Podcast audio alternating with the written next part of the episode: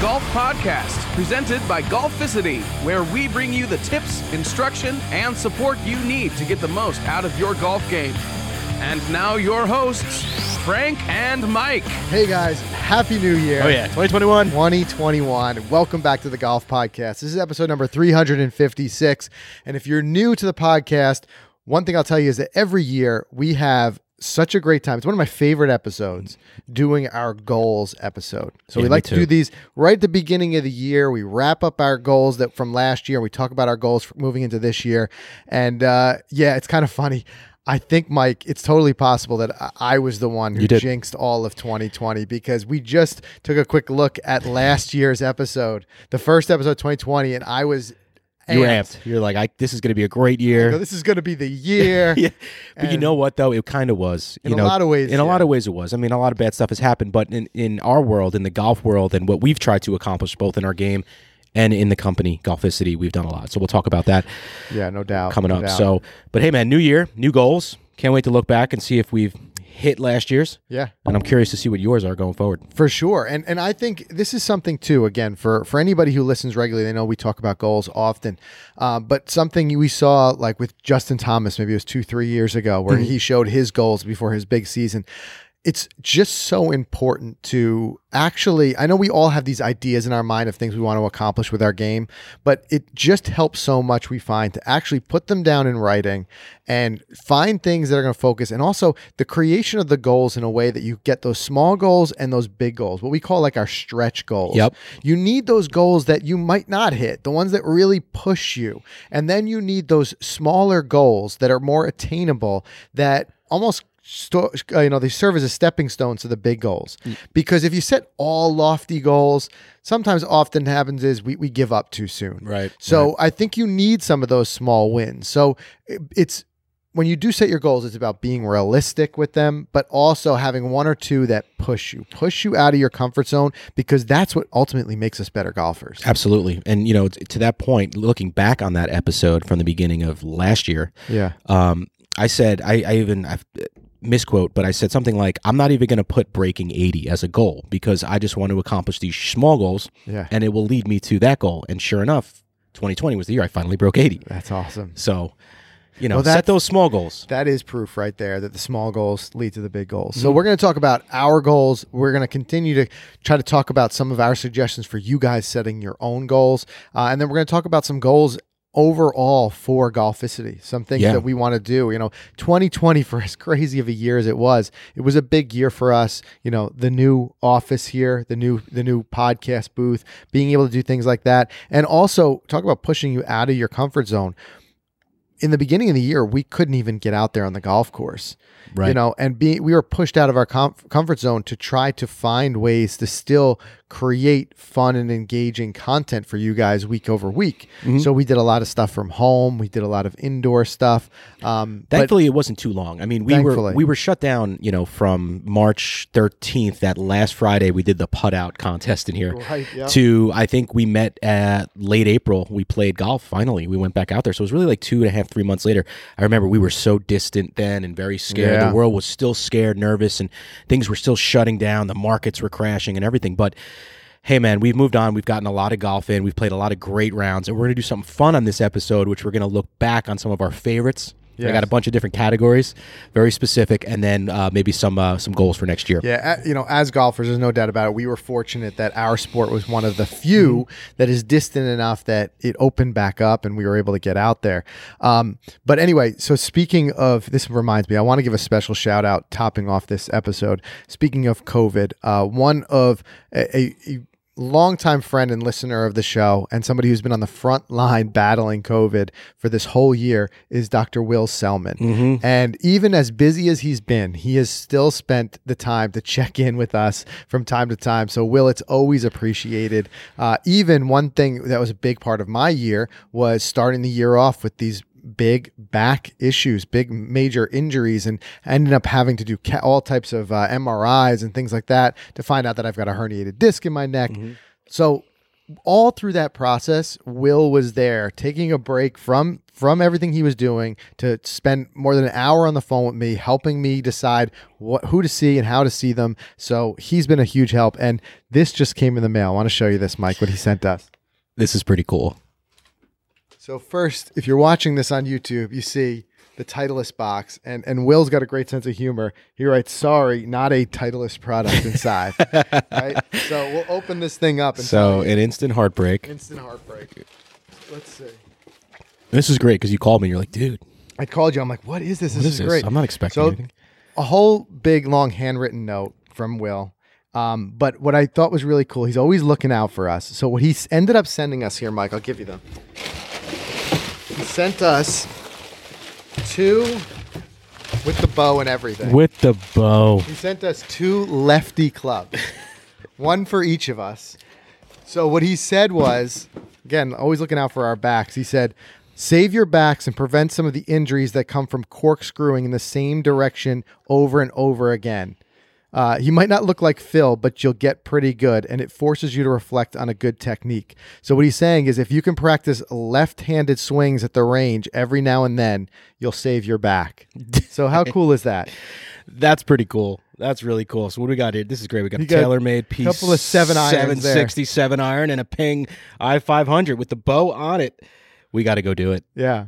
But I thought that was great. This is I- so cool. Not only that cool, but like, it, it points it out. It's something I wanted to bring to the attention of the audience because, like, I know a lot of you guys probably play baseball, and I've seen a lot of Yeah. baseball coaches mm-hmm. that that have you as part of your practice take cuts in the other direction because it's true. Years and years of swinging in the same way, or as Will says, corkscrewing in the same direction, can you know cause issues with the back. So.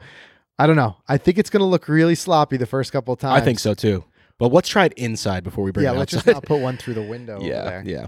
But uh, that that's cool. So, Will, big thank you. Will's been great. I mean, we've been going back and forth all year. I mean, he's like you said, he's been on the front lines battling COVID. He's a doctor, physician, and he had he sent us that one photo. Still sticks out of my head of him all masked up in the Yes. white outfit, and he had the Golficity G on his lab coat in his Yeah. doctor. You know, just to say because he deems himself as the Golficity physician. He's great. Yeah, and, and I'll tell you what, I have been so fortunate this year that I have not had, knock on wood, any major back spasm incidents. Because when I get those, it takes me out for at least a week Yeah. or two. I can't swing a club since our trip in January to Florida. But I'll tell you a f- funny story. Funny only because uh, I'm, I'm okay. But I thought the other day, here we go again. I'm having a good back, my, my back's been in a good place, whatever. I'm driving into work the other day and all of a sudden I, I'm seeing the other direction. I see this car start to come across the line. And now he's coming straight at me. So Never want to see that. you do not want to see see that. I hit the horn. He doesn't flinch, doesn't move in any direction. We're, we're aiming at a head on collision. I as as quick as I can, I jerk the wheel to the right to try to avoid him. He catches me in the back quarter panel and spins my car out.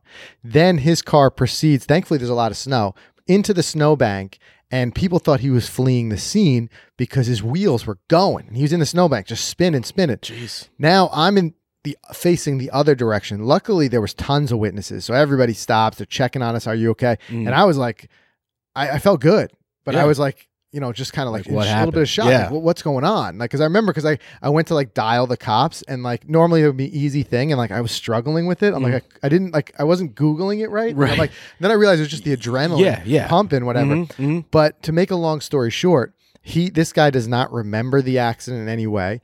He thinks he fell asleep, um, but who knows? Um, he could have had a medical incident. I don't know. I didn't engage too much with him. The cops were there immediately. Yeah. Uh, I know the ambulance was there. Um, anyway, long story short, as the adrenaline starts to go away, my back starts really tensing up because this felt like I got hip checked by like Yeah, I bet. Martin Brodeur or something like Yeah. that. Like I got I got You got- nailed, right? And I'm like, here we go, here we go with the back. So I, I I went and got checked out anyway, just to be sure. And and the doctor's like, yeah, your back is all tense up. Gave me some muscle relaxers just to hope that I wouldn't go into spasm. And knock on wood, it's been three days. I got to thank you, by the way. Why the way you that? the way you delivered the news to me. You started off by saying, "I'm fine, but here's what happened." Yeah, I love that. yeah. I can't stand the, the people who say, "I was just in an accident," and you're like, "Okay, What's the next line? Right. Right. Thank you. No, you got it because like you think about it, you're on the other side of that call. Yeah, you're you smart enough freak to out. realize you that. freak out. So I'm like, listen, Thank and I, you. and I same thing. I like I call I called uh, you know into work, and I'm like, I'm like, listen, guys, I'm fine, but I've been in this Yeah, accident. I got yeah. you. But anyway, long story short, yeah, this guy, whatever happened, he fell asleep. He was headed right at me as a head-on collision. Scary, And- man. scary. I'm glad you can walk and you can you can, you can kind of swing a little bit. I'm just sitting there. I'm like, if this guy ruined my golf game, yeah. You know, you're gonna be like. You're gonna be like rookie of the year. You're gonna now hit the ball like 350. Something Yeah, happened. you yeah, know? exactly. Frank's going on tour now. going on tour from God from knows a it. car accident, right? But Oh, yeah, bad. but fortunately, like I said, you got to be. And the guy was apologetic. Once you realize what Once you happened, he's realized. apologetic. And I'm like, I'm like, man, listen, we're both alive. And mistakes happen. God knows. I, I Yeah. don't want to put myself in this guy's shoes, but who knows? Maybe he worked the night shift and he was up all night. I don't know You what no it idea, was, right? but it was a scary situation. Right, well, you're here, so Yeah, we're here. So, all right. So let's do this. I want to do our Twitter tap in as always. And then from there, we'll dive into our goals. We'll recap last year's goals and then go into this year's goals. And we've got some fun and exciting ones in there. And like I said, we'll have a challenge to you guys that we want to hear some of your goals. So start thinking about them because we're going to ask you to post your goals in the comments or, you know, make sure you message them in the Facebook group because we want to hear some of those goals. Um, but first things first, um, want to thank this week's sponsor, Titleist guys, the TSI drivers. And by the way, we're going to be doing our what's in the bag. Every year we try to do a what's in the bag. We love doing that. And a big one that we're both going to end up highlighting is the TSI drivers because they really impressed us. If you didn't get a chance to go back and check out our TSI fitting, um, it's something it's it's it's worth a watch because it is just incredible uh, how much has gone into the TSI. The Titleist really took what they learned with the success of the TS drivers and was able to use that to really level up the TSI. Um, it really does represent Titleist's peerless perspu- pursuit of speed, and they they continue to invest in the minds, material, and technologies it takes to push the boundaries of speed while sacrificing nothing when it comes to performance. Like I said, it's built on those breakthrough advances of the TS and the TSI. It's much more than just an extension of the franchise, like I said. And once you hit it, you'll see exactly what I mean. It's an investment in your game. It's going to pay dividends to come. Visit Titleist.com to learn more about TSI drivers. And hey, who knows, guys? That maybe that's one of your goals for this year is to, like I said, invest in your game. If it's been a while, uh, there's a lot of great new technology out there, and the Oh, yeah. TSI should be on the top of your list of, of drivers to try because it's um it's been well received across the board. Uh, I've heard only good things about it, and we have that firsthand experience. It's been incredible for us. it really has. It's a shame we got to tuck it away for a couple months. I know. Well, outdoors. Well, at no, least. we'll be hitting. We'll it- be hitting in here. We'll be hitting in That's here. true. That's for sure. All right. So diving into our Twitter tap in, uh, guys. If you're not already following us on Twitter, make sure you follow us at Golficity so you can be part of the Twitter tap in every week. Uh, and we like to ask all different types of questions about your game and what you do out on the golf course. And this week we asked, what do you do with your cell phone while playing golf? Is it in your hand, your pocket, your locker? I think this is an interesting one because every golfer is a little bit different Right. with this, right? Some people want to have it with them. Some people want nothing to do with their cell phone. In fact, um, that's a big plus for a lot of people who use the shot scope who you hear us talk about you don't need to have your cell phone Right. everything's contained in the watch and we'll talk about more of that more of that in a minute but i thought this was an interesting one um, because some people rely on it there's a lot of great apps as well There are a lot of great apps. that Now, you can I- use out there I, you know, obviously, I'm, I have it out my every, any photo or video you see of me. It's in my back pocket. right It's always in my back pocket, and that's where I've lost it many times. Yep. You know, I'm never going to talk about that again. But um, but I um, I always have it out because I'm either doing stuff on social, or I'm taking photos, or I'm checking emails and doing all the stuff I shouldn't be doing, and focusing on my golf game. But I usually have it on me. Yeah, I'm the same way. I Mm. have it on me, although I tend to not check it that often. I'll, I'll usually just pull it out for one of two reasons: either to take a video or something to share for social, or I will occasionally use it as my scorecard. Mm-hmm. Um, I think some some that are do that well are like 18 Birdies app. I'll use that on Right. occasion. There's a few other ones as well that I've experimented with. But sometimes if I don't want to just physically write down the score, I'll just punch it in there. Right. Um, but you know, I mean, even though ShotScope offers these like di- like distances to hazards and things like that, sometimes it's good to have a visual of a hole, and you you pull that up and you're able to see a blind shot. Yeah. I remember that sky view. Remember that par five that was straight down the hill. wild. We would have never known. We Yeah. didn't have any type of like aerial. Plus, we have the the benefit of flying the drone. and we flew the there. drone on that. Yeah. But yeah, but it, yeah, shot scope. Like I said, I found it to be very accurate at the end of my round when I when I go to uh, sync the round and I can see that it's logged my shots. But when you're out there, shot scope doesn't have the cumulative score Yeah. on the watch. So I do like something where I'm just physically writing it down and I know where I'm at, and not having to rely on my memory. So uh, I'll use something like that for it as well. Um, and then. Let's see here. Uh, and then we got a lot of very similar responses. So uh, Matt Savage says, I walk, so it's always in my back pocket. Uh, he uses it for inputting his scores. And so does Roger K. He says it's in the cart, um, but then he has it in his hand for the GPS app and the 18 Birdies app. So, like I said, it while a lot of times people think of it as a distraction, um, it has become a benefit for golfers too because there are a lot of great apps you can use while you're out there. Right. Right. I mean, this guy, I mean, Eric, Eric's GPS watch. I'm seeing a lot of the similar GPS. Um, Casey loves golf is the dash pockets or the cart playing music. You're going to see that a lot. Playing music, or I'll pull it out to take pictures and videos. A lot of people have their phones out for music. You hear a lot more music on the course. I think it's pretty cool. People Yeah. listening to a little music. It's not really that distracting. Um, and then I think a lot of people take it out for pictures and videos because there's just so many picturesque things on a golf course. You know, plus someone wants to take a video of their swing. So I- I got to feel like it's always out for a majority of the people. No one's just going to tuck it. Yeah, I think unless think the course tucks it away. rules. I mean, because we've Unless- played right. at private courses where you can't Unless have you're a like at Pine. Valley where you can't even bring it in or something. Right. But Um, here's one I hadn't seen before. Brad Underwood. He says, "Use mine as a scope. Don't have the big money to to have a good one." So that's interesting. I wonder if what he means by that is he's in. using the zoom function to zoom in and see the flag. I give me it sounds like it. Yeah, it does sound like it. So he's just like five xing or six xing his iPhone Zoom. Go Yeah. for it. Um, a lot of people but the say phone is they cost like three times more than the the. GPS, but Yeah, right, Sorry, right. go ahead. Um, if I'm walking into my back pocket, riding, it's in the cart. That's from JB. Mhm. Brady says, um, in the cart, it gets in the way of my swing if it's in my pocket, or at least it feels like it. Yep. Yeah, it, clearly it doesn't distract you, but it could distract, Distract others, you know, yeah, other people. Um, but it sounds like everyone's got it somewhat close. It's either in the the cart, the or or in their pocket. Um, and a couple people mentioned in their bag. Scott Walker says just tosses it in his bag. There you go. Okay. Um, uh, but one thing I'm seeing is the 18 Birdies app coming up quite a bit. Um, oh, and here's a good one. Jamie Miller says I have it in my back pocket to track uh, my steps. Um, plus, I like to have it handy when he takes photos. And he shared a couple of great photos he took out on the golf course. But that's true too. a lot of people will use it kind of as a fitness tracker, That's true. and then you have it in there. Yeah. mhm. Um, right. Oh, here. Okay, here's somebody who does get away from it. Hunter Browning says after purchasing the shot scope, the phone stays in the car. No need for it on the course. Wow. So, I mean, look, that's like I said, that's one of the big benefits. Staying in the car is aggressive. it is, but Like, like, I don't even leave it in the car when I go in a store. I mean, I feel like you need this thing with you. I God know, but in a way, you know? I kind of envy Hunter I envy that little, he yeah, can the fact that he break could do it. free. God bless Hunter. I, I just I wonder how much better we would play if we did put the distractions away. Interesting. I think you could, if on the level of people who are most distracted on the golf course, we're way up there because not Yeah. only is it that we're juggling at least three cameras and a drone. Yeah. Uh, so it's a little bit wild and distracting, but Right. we have fun doing it. Like I said, it's not a burden to us because we actually enjoy filming.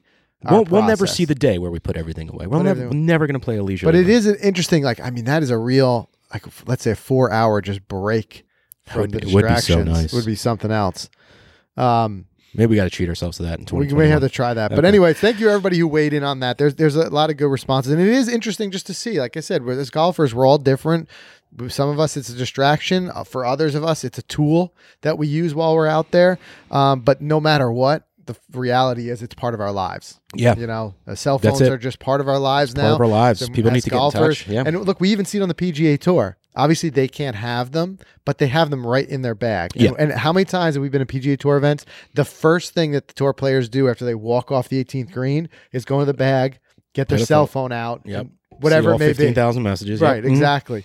So it's it's no matter what, we all live with it in some way or another. So it was, it was cool that everybody was able to weigh in with a little bit of that information. So let's do this. Let's uh let's do a word from our sponsors, Mike. Uh, speaking of ShotScope, we got Mm-hmm. a ShotScope sponsor this episode, and then we'll um we'll dive into our goals. Yeah, man. About to have some fun with this one. So, guys, big thanks to ShotScope, the all-in-one GPS stat tracking watch, and guys, the the whole you know the way we could do this episode is to you know have these stats available to us to, Yeah. to plan.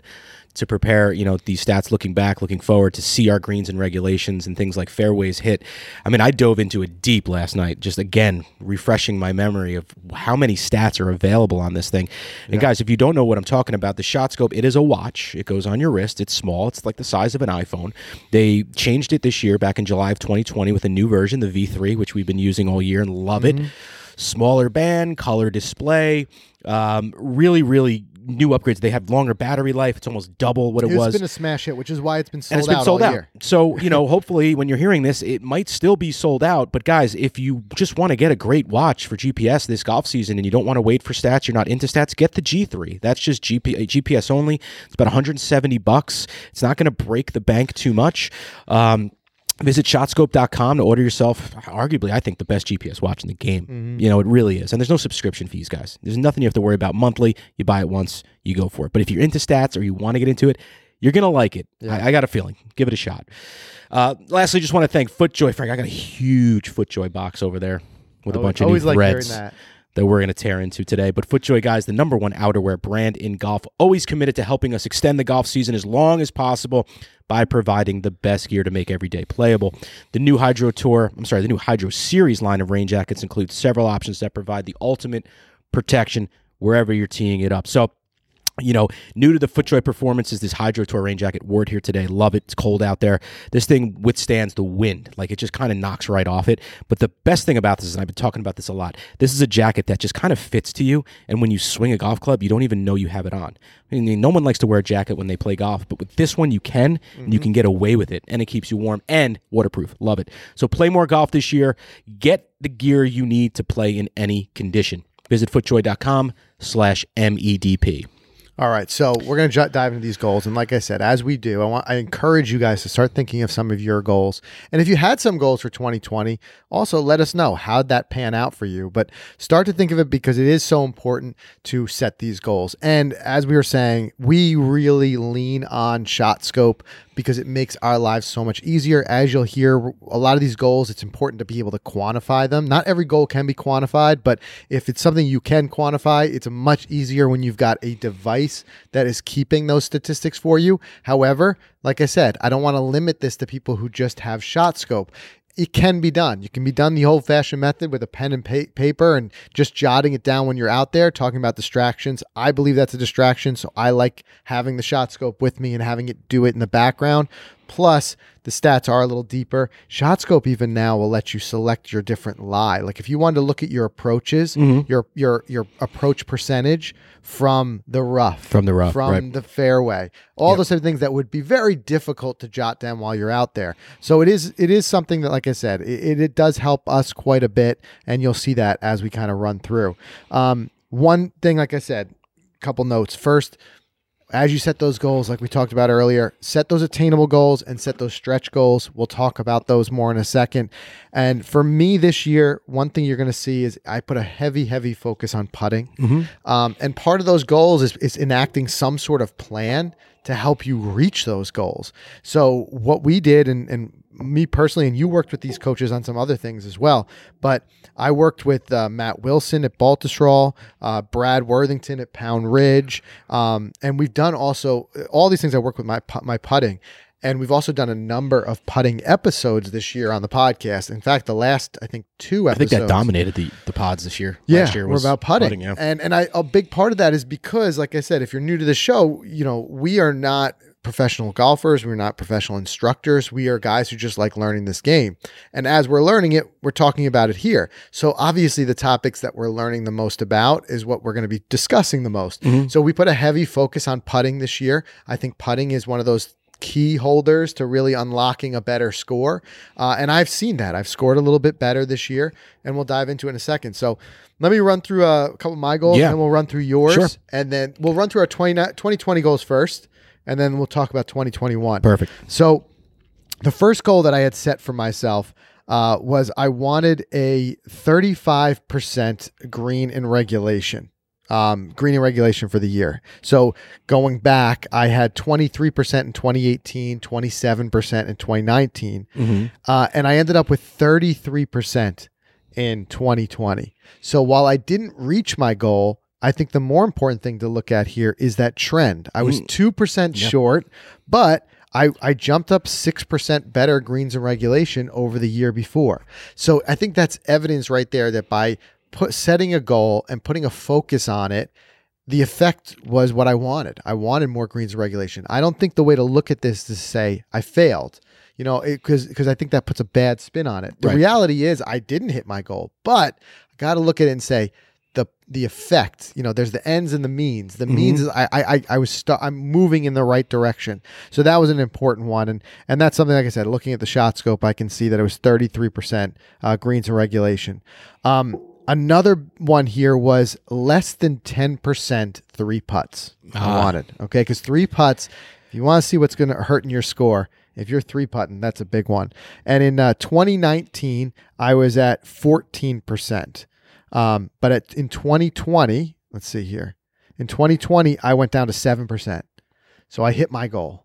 So I was There I, you go. I, I got below 10% in uh, in in three putts. So that was an important one. And I think a big part of that can be attributed to exactly what I was saying. That's where I had put so much of my focus, so much of those that work we did. Um, Brad Worthington taught us an incredible drill, which was so simple. And we talked about some of these in our putting episodes previously, but he talked about just taking a tee and setting it one foot behind the hole and practice putting and making sure that all of your putts finish either in the hole or before that tee. So you're not leaving them too short. It was a great pace control, um, uh, you know, strategy, a practice Right. strategy, because pace control is a big thing that leads to three putts.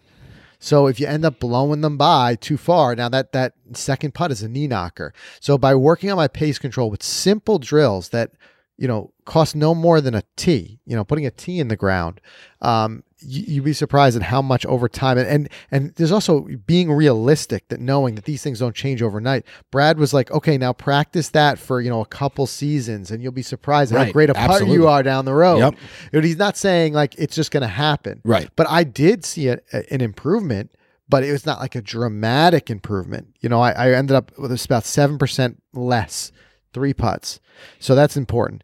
Um, another one I said, again, I said a lot of putting goals. I said another goal of mine was to have less than 30 putts per round average. Um, so in, in 2019, I had 32.6 putts per round according Okay. to ShotScope. In 2020, I had 31.5 average. So close, but not quite my goal. So my goal was was less than 30. I got to 31.5. But again, what am I looking at?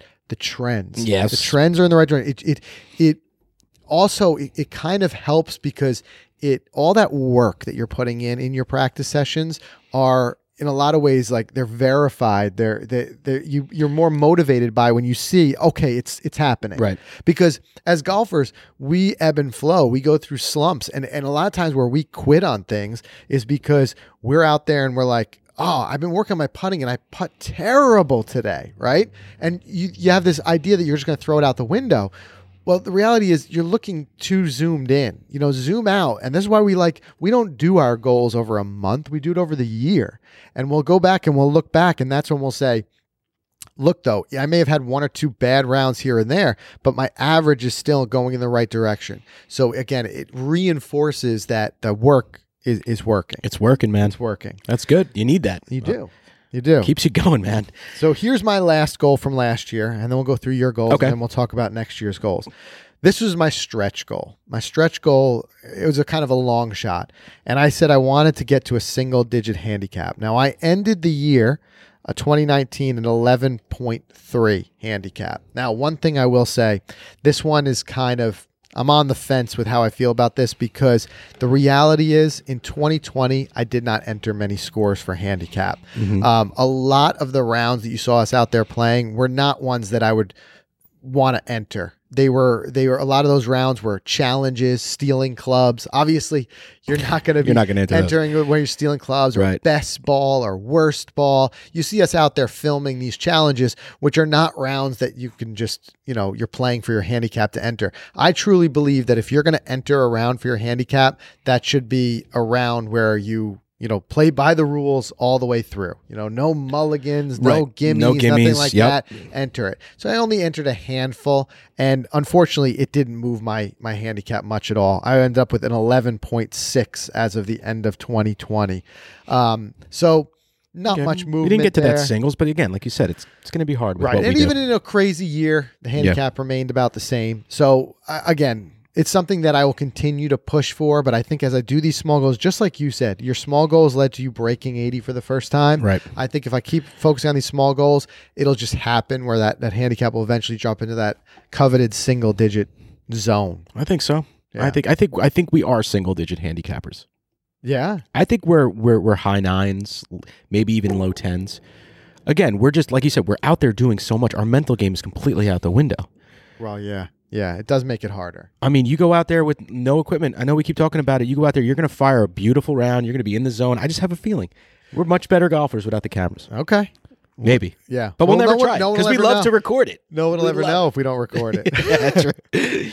I know. all right let's talk about your goals Okay, so I wanted to put a heavy focus on trying to shallow out my swing um, in 2020. You know, not being so steep or trying to hit up on the drives, trying to get more distance that Yeah. way, um, and you know, also putting a little focus on.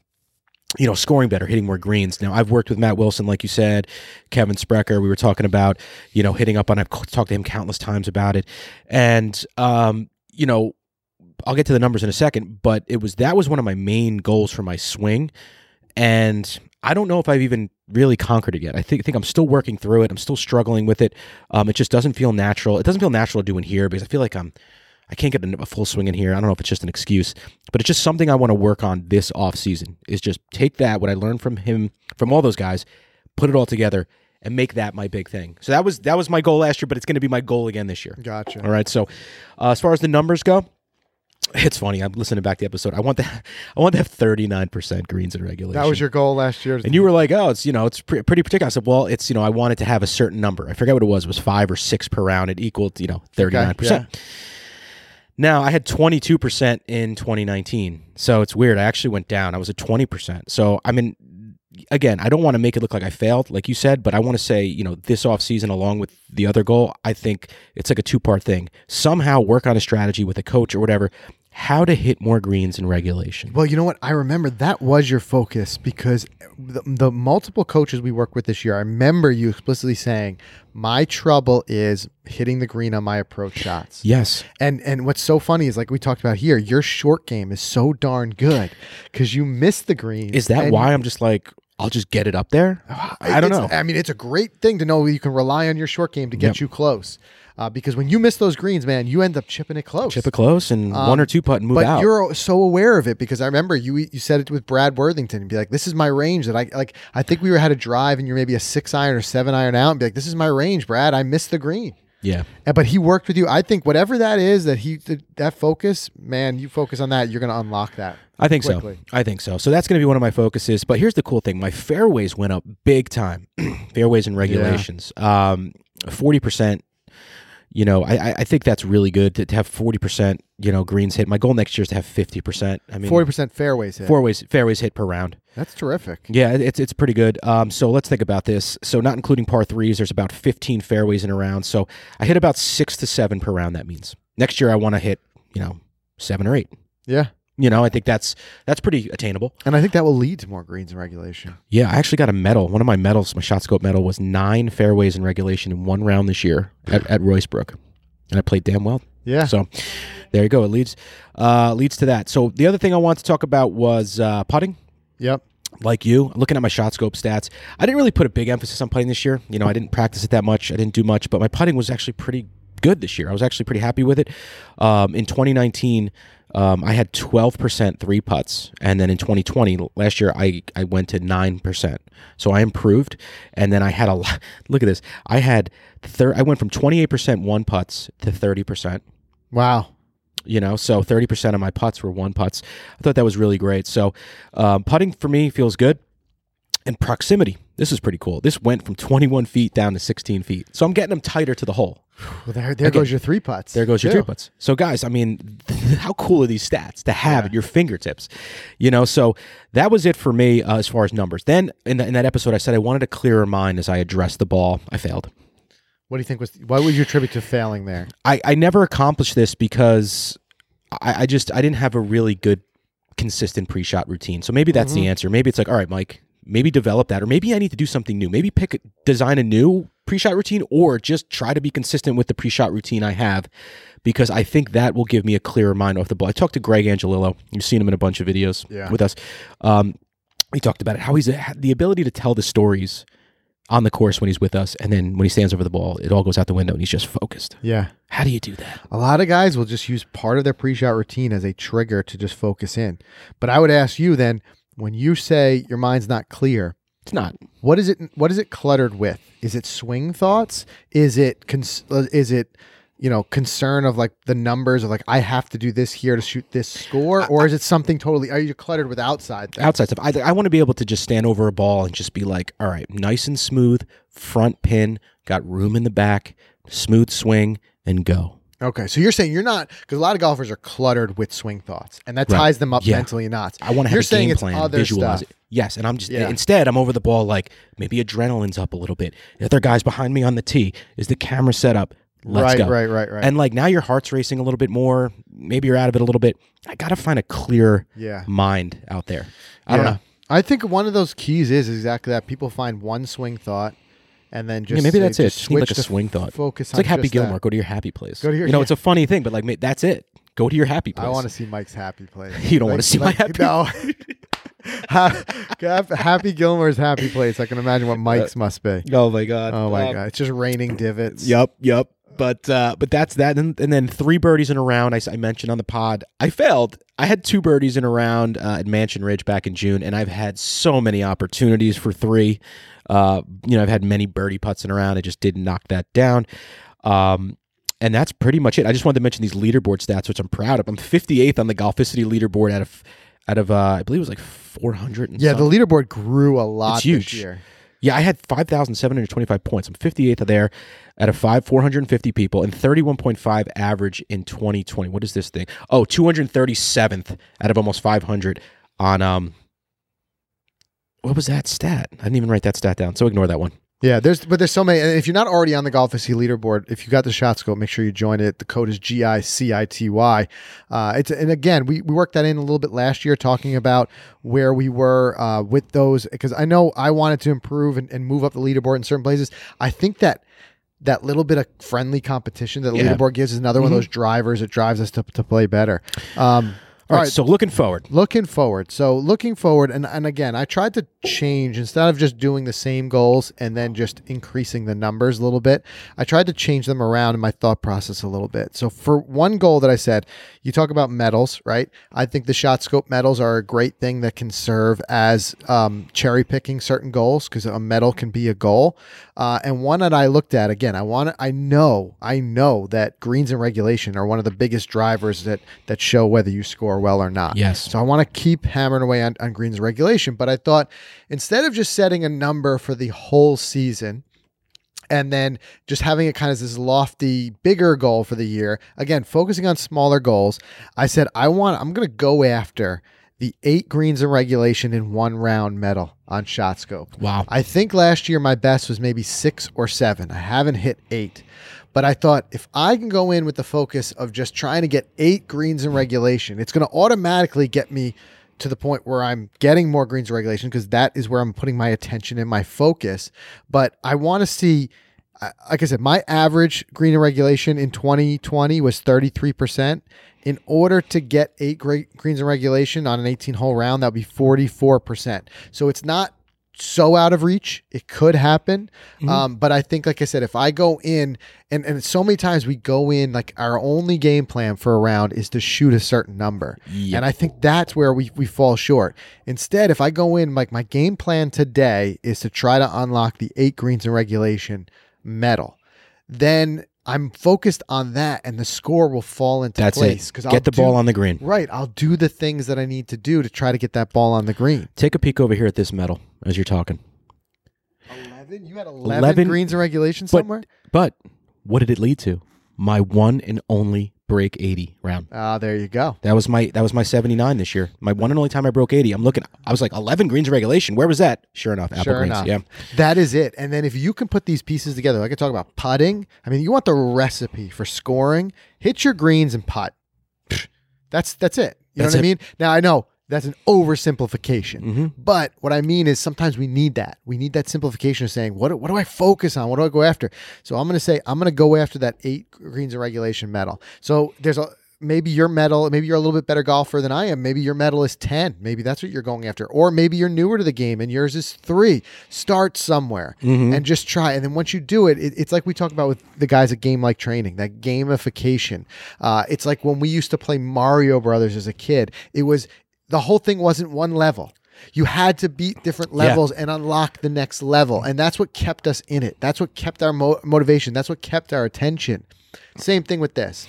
Set that level, level up. You know what I mean? You know what I love about these medals too? Did you know we played a US Women's Open course this year? Where did we play? Let me see. If you had to take a guess, where do you think? The U.S. women's. I'm, I remember when we were this. played down in Atlantic City because I remember yeah, they no, had you're not going to get this. Mazzellum Springs. They played the oh had the U.S. Women's Open. I don't know when. Does it say when on the on the? It doesn't say when. Just you played a US. That was some course. Oh, some course. We'll probably be Those- back there at some point. Yep. Um, another one that I had, again, trying to focus more granularly this year. I want to have at least one round with no three putts. So while I'm working on bringing my three putts down across the board, again, I'm going to focus more specifically. Be like, I'm going to go into this round with saying, I just want to avoid the three putt. So I'll be obviously more focused on things like proximity and stuff like that. But focusing on that goal will bring down my my putts per round overall. So that's important. Um, one that's a little bit less quantifiable. I mean, I can still, there's still plenty of, of stats that we can use to, to put a number on this, but I got to work on my short game, especially chipping. Uh, I think a big part of this was brought to light for me when we were out at that Connecticut Golf Yes. Academy, and you just saw these young kids who are up and comers. I mean, these are kids who are a- aspirations to play on tour someday, and the amount of time of, of you took their their whole day as like a pie chart. Mhm. You know, the the biggest slice of that pie is going to be working on short game. They were just out there, and they were deadly deadly with their short game. And even just watching um uh you know this weekend i was watching tiger and, and charlie you know with, with playing with his son. And obviously he's got the kid's incredible right off the Mhm. bat. But you can see what he's learning from his dad is learning the short game early. And and he pulled off some short game shots as an 11 year old kid that i can't pull off my wildest dreams i Yeah. saw him hit a, a greenside bunker shot and he managed to put so much spin on it it dropped dead dropped dead. and I'm like, how did he do that? But I just know that's important, and especially, like I said, chipping. And the good news about this is it's something I can work on at home. I'm going to work on it a lot more. So I looked at it. My 2020 average proximity the hole was 12 feet. I'm going to see if I can beat that. That will be one thing that'll help me quantify that. Nice. All right. Yeah. And then my last one is going to be, again, a little bit more of just like, I, I'm thinking of it more as like a motto, like for the year than than even a goal. But that's just keeping the ball in play. Hmm. Again, looking at when you, you get into that being like a what we call a smart golfer, right? And just saying like what leads to better score. Smart, good golfers just keep the ball in play. Newer golfers, you know, a lot of times they're just hacking away at it as hard. They're trying to move the ball as far as they can at all times, and a lot of times it leads to an errant shot. What you know, ball in the lake, Yep. ball Yep. OB. Those are the quickest things that add that score, like go right through the roof. So I'm gonna try a little bit harder. Um, to, it's gonna, like I said, it's gonna be harder to track this one as from a stat standpoint, but things like small goals, like play the a whole round with the same ball. You know, just like try to lose less balls, Yep. things like that. Yep. Losing them to OB, Mhm. losing them to the whatever, the fescue, Mhm. just by keeping that ball in play. Um, it's just, I think about it all the time. I think about like even like when you think about a 400 yard hole. I mean, that's like four one four 100 yard shots. Everybody can hit a 100 yard shot. You know what I mean? But Yep. get ourselves in trouble by chasing the ball back and forth all the way around it. So even if I have to dial it down in certain spots and play a, a, shot that I'm a little bit more a little bit more, you know, understanding of, a little bit more comfortable with, whatever it takes, keeping the ball in play is what I'm going to really work on this year. awesome, dude. Yeah. All right, let's talk about your 2021 goals. All right, so I kind of highlighted a bunch, a little bit of them. I kind of gave you the answer when I was talking about last year's goals. So just to recap, uh, well, first I want to talk about getting back into shape. I mean, 2020 was kind of a derailment.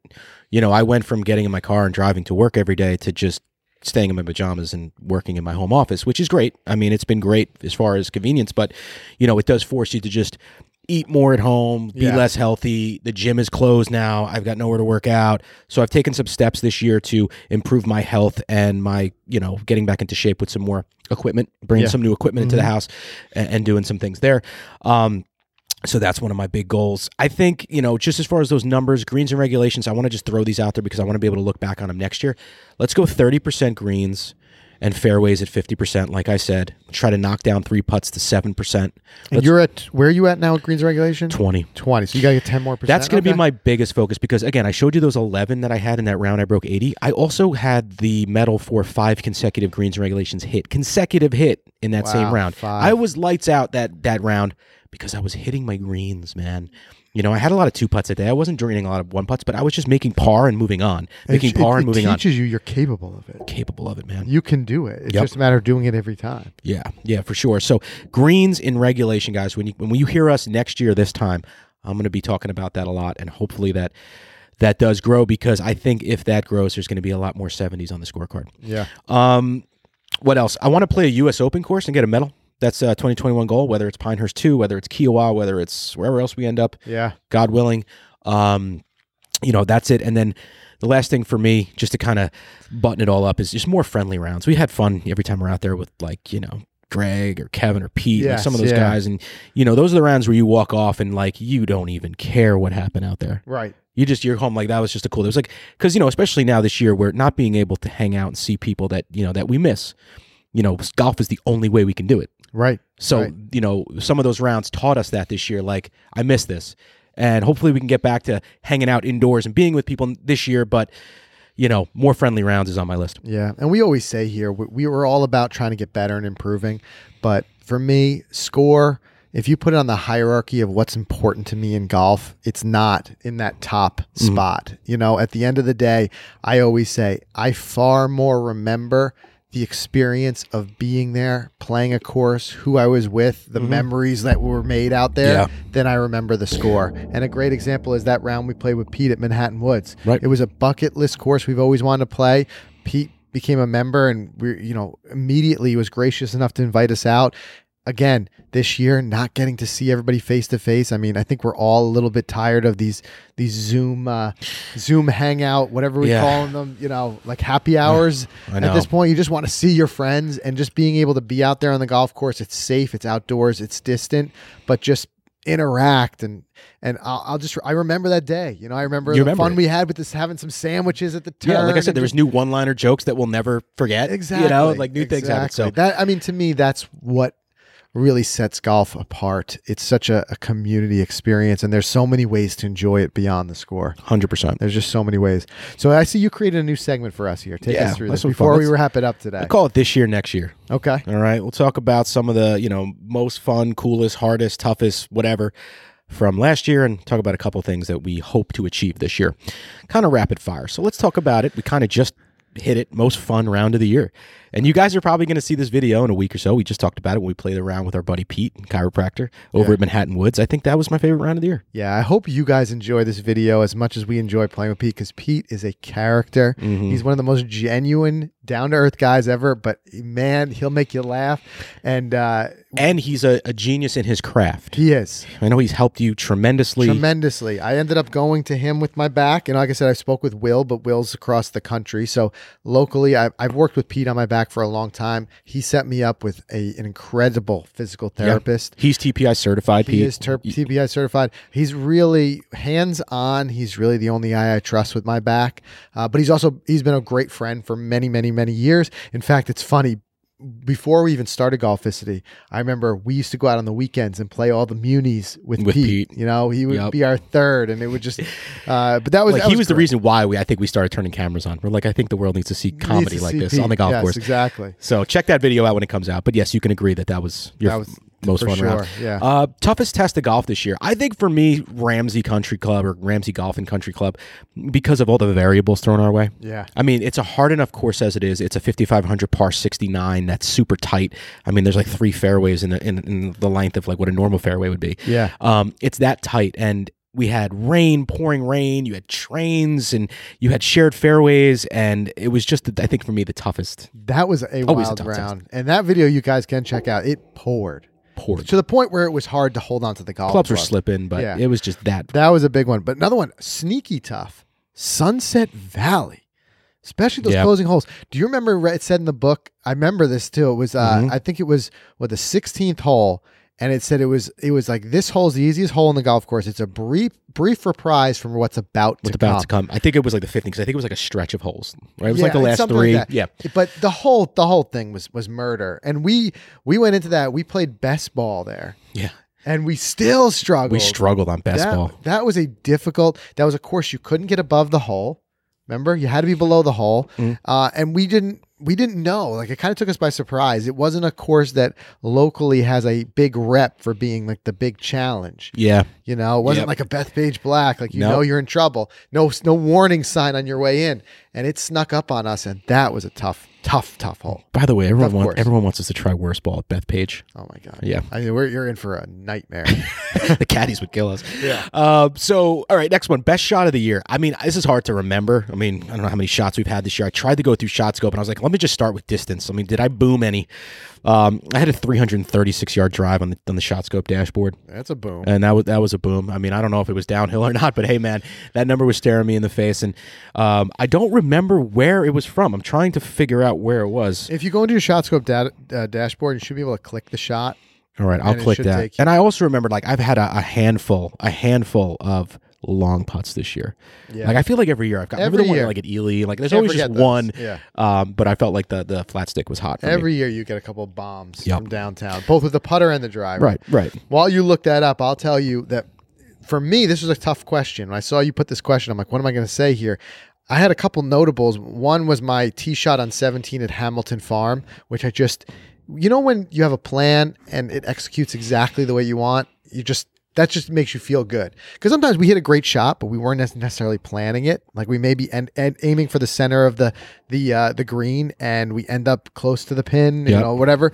In this case, I just the plan just worked. A nice high fade towards Yeah, that, and. I ended up, uh, I think, four feet, putted in for birdie.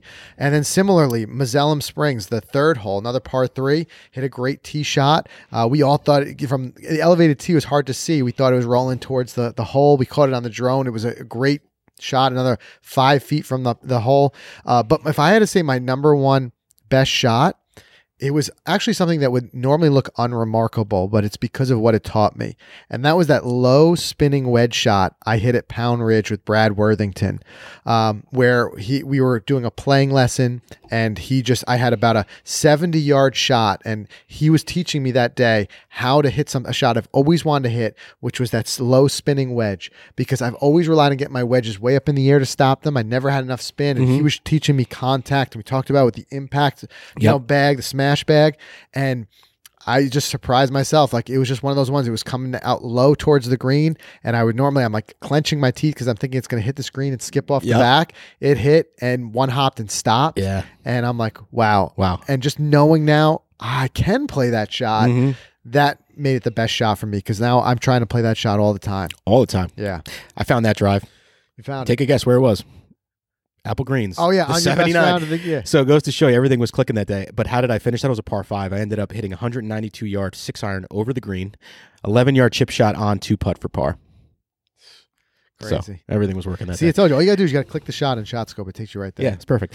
Um, we did best shot of the year. Okay, best video of the year. I kind of had f- a lot of fun with aggressive versus conservative. You know, it- Dawn Patrol. Dawn Patrol. I mean, we were literally up at like 4:45. We got to the course in the five o'clock hour. We they Ballyowen was kind enough to let us go out on the 17th hole before the. The, the first tee time went out. I think we had like two and a half hours of the course to ourselves, or that hole to ourselves. Yeah. And we did a you know six shot or six attempt, three going aggressive on a par five, and three doing a layup conservative on a par five. Fun video. Learned a lot. I think that's one And what we learned in that video, I still apply to my game today. Go for it. Yep. I Yeah. just I, I there's so many other spots on those par fives and stuff. I'll pull out that three wood instead of trying to to lay it up and leave myself a wedge. Yeah.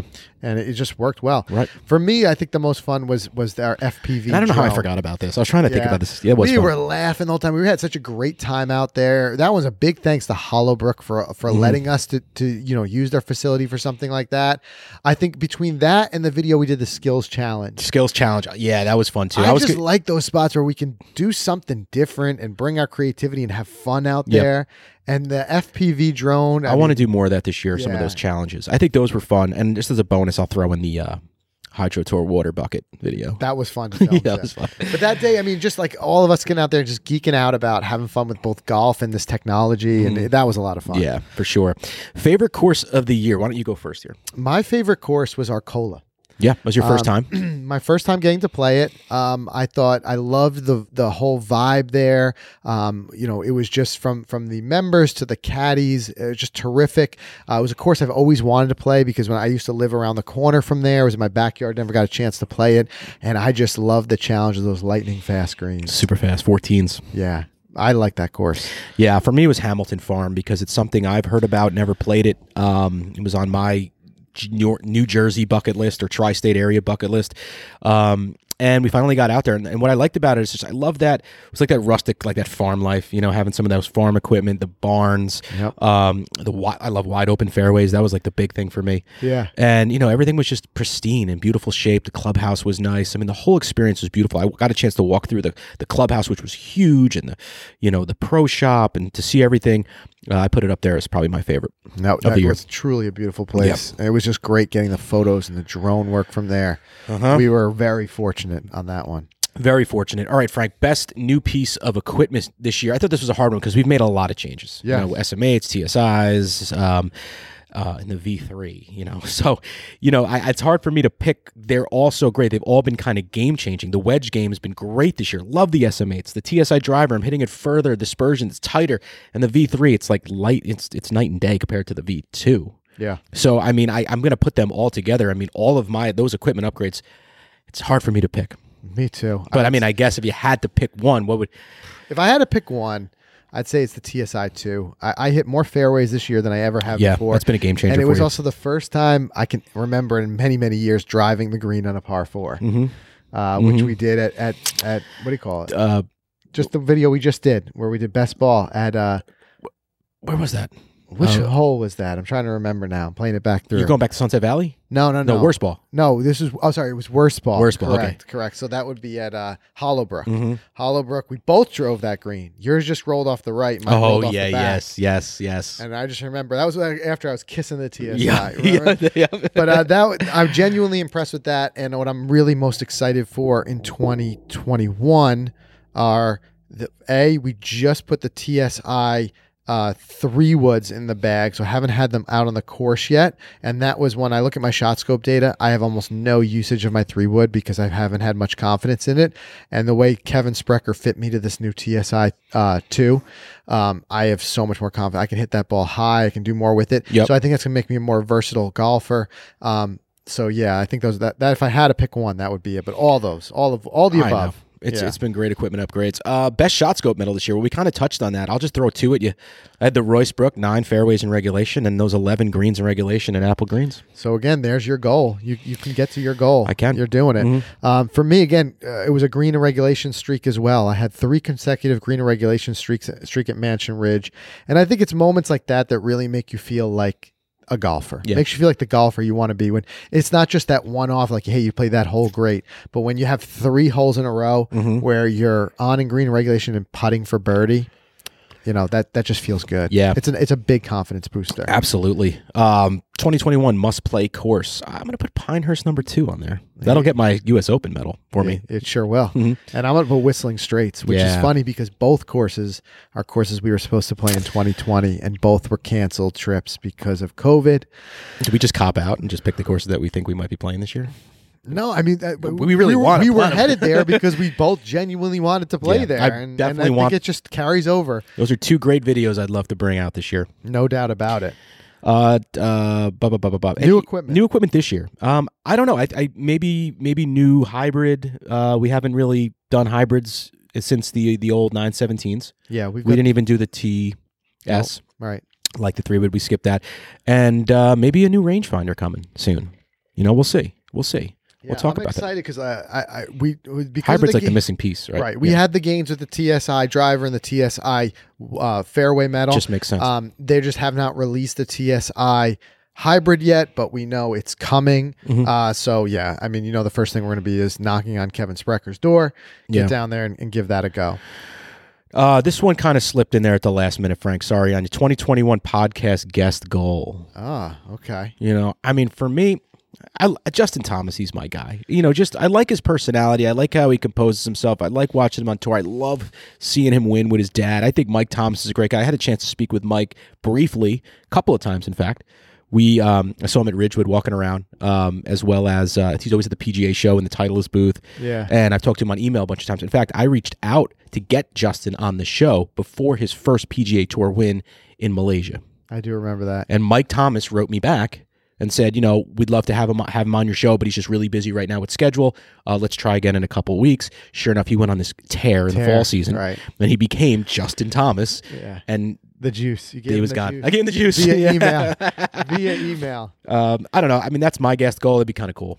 That would be really cool. We were fortunate. We had a lot of PGA Tour guys on the on the show last year, like Lanto and Morgan Hoffman, We did. Brandon Wu. all very different stories and Yeah. all all very interesting and cool insights for Big sure. Um, yeah, I don't know. I, I tough, I'd have right? to think about it. I, I I do like one of the my favorite things that we do on the podcast is when we get some of the mental game coaches on, um, because I feel like. You learn so much. It's it's sometimes it's hard with with a podcast to describe physical swing motions, Mm-hmm. but you can learn so much from the mental game. We've had Dr. Joseph Parent Zen Golf on every time. Those are my favorite episodes. In fact, the episode we did this year with him, where we talked about getting your kids into the game, Yep. is something that I put a major pin in um, because as soon as it's right now, I, I my kids like don't come out of the house too much right now with COVID. Yep. Um, but once everything is safe again, I'm going to start bringing my, my daughter back out on the golf course, and I'm going to do what he said because his method um, for for playing around with your kid and making sure that nobody comes out of it frustrated, I thought was brilliant. Thought it was, you if know. you haven't had a chance to listen to that, go back and listen to that episode. Um, but I, I want to focus on getting some more mental game coaches on on the podcast um, because I think that it brings a lot of value to us and to the listeners. It does. I mean, Dr. Parent, he had that one tip. I mean, we always try to like, you know, hone in on our own game. And last time I played with my daughter at a par three course, like I was just worried about hitting greens and sticking pins. Yeah. I didn't think to like hit the ball where she hits it, Right. Just to show her like that's where we're gonna play. And it. it excites me because I know my sh- again my focus big thing was short game. Mhm. Uh, my short game would get better doing It would. that, It having to follow her ball around the court. Absolutely. Um, company goals. This is kind of cool. We, we talked about this. We um, we want to hit forty thousand subs. So congrats. Yeah. You know, I think that's great. That's great on YouTube. Yep. And thank you. If, if any of you who are subscribed, if you're not, please hop over there. You'll love the content. Um, another thing we wanted to do in 2020 for the company was really start to build this media outlet, Golficity, new headquarters, new personalities, more talent. And we did it. You know, we did that this year despite, you know, we were limited a little bit. We were still able to start that transition to that. And um, for 2021, for me, I mean, it'd, it'd be great to see 100,000 YouTube subscribers. That would be Yeah. wonderful. That's like kind of a really, really stretch goal uh, for us. And um, the other thing I'd say would be to bring back a lot of the destination and travel stuff. is, No a, is a big goal for 2021. Just to be us. traveling again and seeing people, and we had so many great things that required seeing people, collaborations and things like that on Mm-hmm. the on the docket. Um, we wanted to do more of, of these what we call like our range sesh, where we get some of these other Yes. golf personalities out on the range and, and do a fun kind of off the cuff interview. We did one with Garrett Clark, GM Golf. We kicked it off with him back in January, and then I hope we could do that. down. So I'd love to be able to do you know a lot more of that. But like you said, yeah, we've had some some great growth in Golficity. Uh, one of our big goals has been to bring more voices in. I, we always said that Golficity is all about creating the type of content that we want to see and we want to hear, and be giving people outside of golf and like non-traditional stuff, giving voice to that. So um, I, I'm excited for big things with with with Ronnie and his podcast Inside the Leather. I love what Jeremy and Riley are doing with their style, their new style guys, and Yep. they're going to be breaking down all different type of style stuff um, with that show. And there's just so much. They got the the boys with Pin High, Pin High Um, Boys are still going. Their 60th episode they just recorded. Great stuff, and they had some really great picks this year. Mhm. If you play fantasy golf, those guys have They've picked some it. winners. They Yeah, really they have. nailed it a couple times this year. So uh, I'm excited for that, and I g- agree. Just continuing to work on on on growing Golficity as a brand and and bringing more of different and new and unique types of golf content to the audiences. That's that's a huge goal. Yeah, Huge goal. huge goal, and we appreciate all of you. Yeah, Obviously, couldn't do this without you guys. I mean, if you're still sitting here after an hour and three minutes, then you know you're a loyal fan. So thank you. we appreciate that. Well, we knew this was gonna be a longer episode because it, it was one we always we have fun. I like these long ones every now and then. You know what? And Yep. and honestly, if the cameras and the mics are off, we, you and I be sitting across the table right now talking about this anyway. Exactly. Talking about our goals and what we've done and, and what we want to do. Because like I said, it, it's so important to set those little beacons to keep you moving in the right direction. Otherwise, golf is a game that it's very easy to get stagnant. And anybody who feels like their handicap has been the same or they've been shooting the same score for oh, you know many many years now knows that. Mm-hmm. So the only way to break free of that is to set those goals, both those intermediary goals and those more lofty goals, the ones that push you out of your comfort zone because where you're shooting that same score, that is your comfort zone. You need to be able to push yourself out of it. And it's and some of us don't want to because things like swing changes, sometimes people fear going to a lesson because a swing change they feel like it's going to set them back Right. because it does take time. It does mm-hmm. take time to get through that. So you got to push yourself out of your comfort zone to make it happen. Um, but uh, hold on, did, did we uh, lose that there? She's still recording. Okay, I think uh, something happened with our video, but anyway, we will um, we'll wrap it up by saying um, we'll wrap it up by saying let, let's hear you guys. Let's hear your goals okay? If you've got a goal that you set or like in the in the past year did you attain that goal? Did you not? What did you learn? Do you have goals for 2021 whatever it may be drop them in the comments or put them in the facebook group. Let's get the conversation going because we're excited to hear from you guys and hear a little bit more about it. Um, but i'll tell Yeah. you what what better way to wrap it up than that Yeah, right? seriously, you could do the old Justin Thomas route. Go on your phone, go into Notepad, and jot down your goals. that's it You know, if you want to be simple about it, that's how he did it. That's how those guys were doing it. Just put them down somewhere, write them on paper, write them anywhere. But definitely put your goals down and try to achieve them. Small goals will lead to big goals. No it worked for me. It worked for Frank this year in our game. So get after it and good luck, guys. Yep. And if you have that and you can look back at it before your round, it'll be a reminder of what you need to do. So, guys, let, let us know those goals. Thanks as always for another great year. It's been it's been tremendous. And here's to a great Here's to a great 2021. 2021. Let's get rid Yeah. of COVID. Here, Let's get it off. the off. coffee. Yeah, here, it says cheers on your can. So Yeah, there you go. right. You know, So- so let's get out of COVID and let's move on back to reality. That's back to reality. All right. So thanks, guys, as always, for tuning in. You can get to the show notes of this week of everything we talked about by going to golficity.com slash episode 356. And we'll see you again next week.